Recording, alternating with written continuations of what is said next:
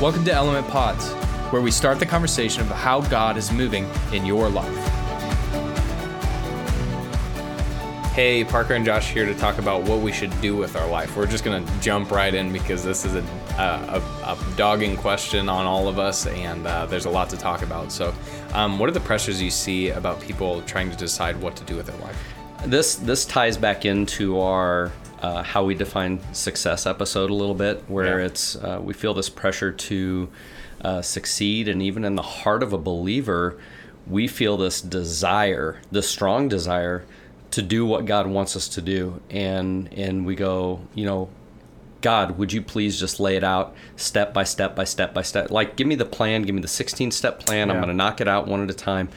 And what we tend to see, it, uh, how God works in that environment isn't showing you the entire plan. You know, I've heard you say this, Parker. I see the next step that I need to take, and and I see that being the perfect balance of God revealing a plan to you one step at a time, and then saying, "Have faith in me yeah. for the next step. And this takes me to, to Matthew uh, Matthew 28, the Great Commission. You have Jesus' closest followers. Now, they had walked with him and lived with him for three years. They had witnessed miracles. They had witnessed the greatest miracle ever on earth is Christ rising from the dead in defeat of sin.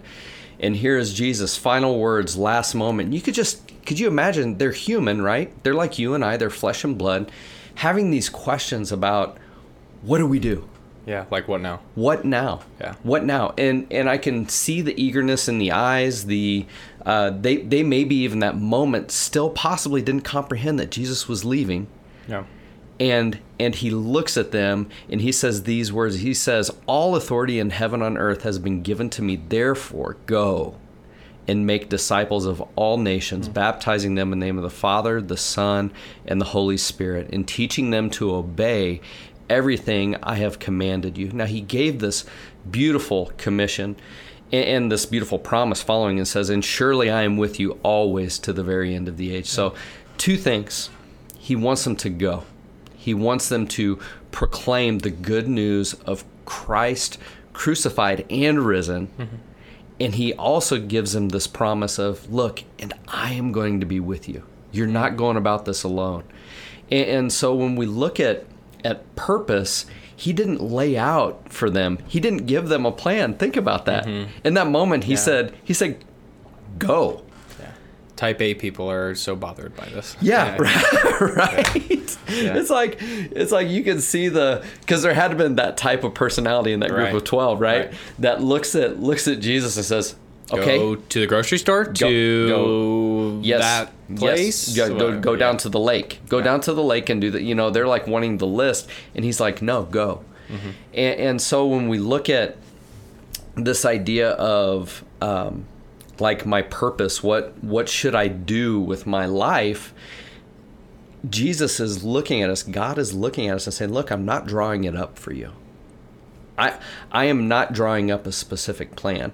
What I what I do desire for you is obedience. Mm-hmm. That is my purpose for you. Yeah. And then so as we say, okay, sign me up for obedience, then we direct ourselves back to God's word, right? Yeah. And we look at when He says, "Love your neighbor as yourself." When He says. Yeah. Um, uh, you know, look at how you love humanity next to you. Go be the church. Be compassionate. Be forgiving go and make disciples of all nations. And this is really like the last few episodes kind of all stewing together. And like this is the mixing of the pot because you see um, what what is success? Mm-hmm. What should I use my gifts for?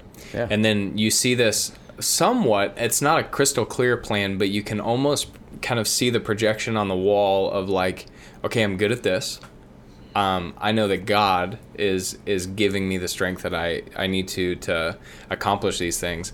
And then so now go and do them you know? And i think like even talking about our gifts our soul longs for heaven. Our soul naturally longs for the kingdom of god. And so when we step towards um, that that great commission of sharing our faith.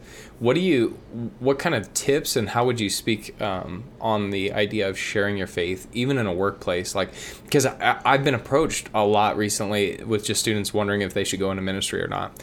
And i kind of my first reaction is every Christian should feel I wanted called to, to I wanted to jump in when you said that, and I go, I just want to look at him and go, yes, because because Yeah. here's the deal, they, every one of our students are going to go in a you you as a student are going to go in your own unique direction. I look at the my children in my house; they're going to go in three unique directions, and my heart's desire is that they will go and make disciples in whichever direction God takes them in Yeah. life. That- and it doesn't matter if it's teacher, it doesn't matter if it's electrician, it doesn't matter if it's physician, lawyer, uh, hourly Yeah. wage earner, laborer on an assembly line. They are called to go where God places them. When we talk about how to share my faith, this goes back to that grace episode, right? Yeah. Like, like how do we put ourselves next to people with compassion and love relationally?